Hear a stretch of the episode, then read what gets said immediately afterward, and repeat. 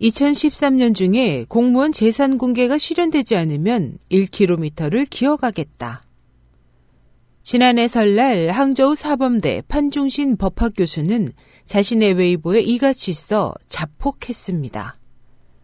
12월 31일 이 기록은 네티즌에 의해 다시 전제됐고 판 교수의 반응이 주목을 받았습니다.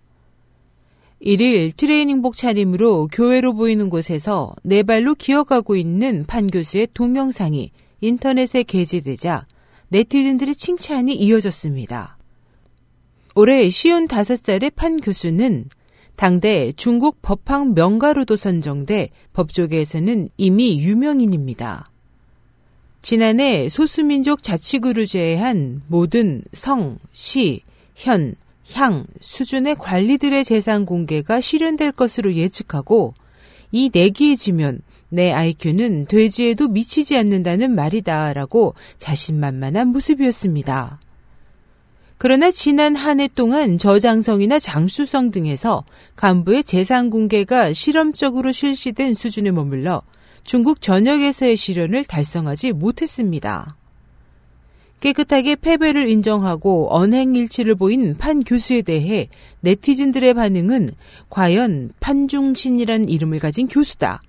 현이나 향 등 말단 조직의 재산 공개도 실현되지 못해 판 교수의 행동은 부패 단속에 대한 실망감의 표현이라며 정부 비판으로 향했습니다.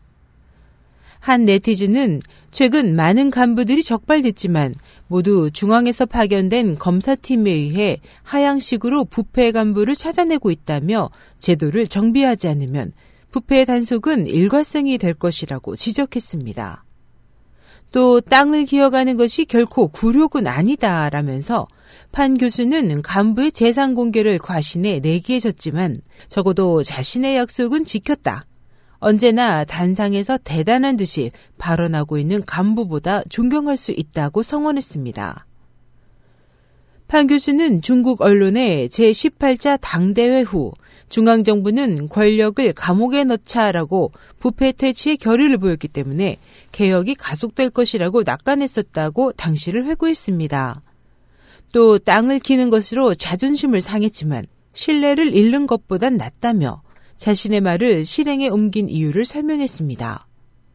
그는 기어가기 전에는 겨우 1km니까 간단할 것이라고 생각했지만 실제로 기어가다 보니 손바닥과 무릎에 출혈이 있을 정도로 고생했지만 가족에게도 지지를 받았고 동영상 촬영은 자신의 아내가 담당했다고 밝혔습니다.